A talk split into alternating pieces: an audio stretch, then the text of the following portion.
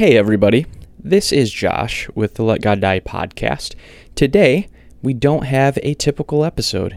I have a request from you, the listener. We have referenced several times the concept that we don't believe that everything happens for a reason, like some people say.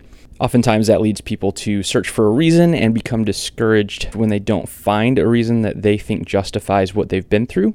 We have talked about a friend of ours who worded it God doesn't waste bad things, whether that be things that we've done or things that have happened in our lives or things that have even been done to us, just believing that God is big enough to use any and all things for good. The very things that were meant for evil, He often turns around and uses for our good and to grow us.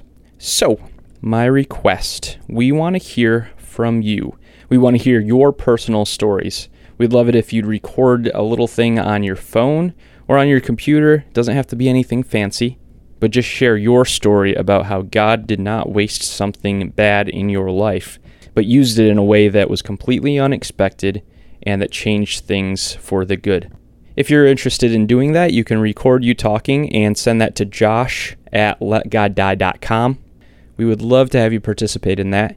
And also, whether you share your own story or not, we would love for you to share this episode, um, whether on Facebook or Twitter, or just on an individual basis. If you want to share this with people that you know, or share this with a small group, share this with your church, we would love to have people involved to share their stories. So please, if you're interested, that would be wonderful. We would appreciate it very much. And in the meantime, if you'd like to check out letgoddie.com, click on the support tab if you believe in what we're doing, and click the resources page if you want to check out our study resources. Thank you so much for listening, and we'll be back next time with a guest as usual.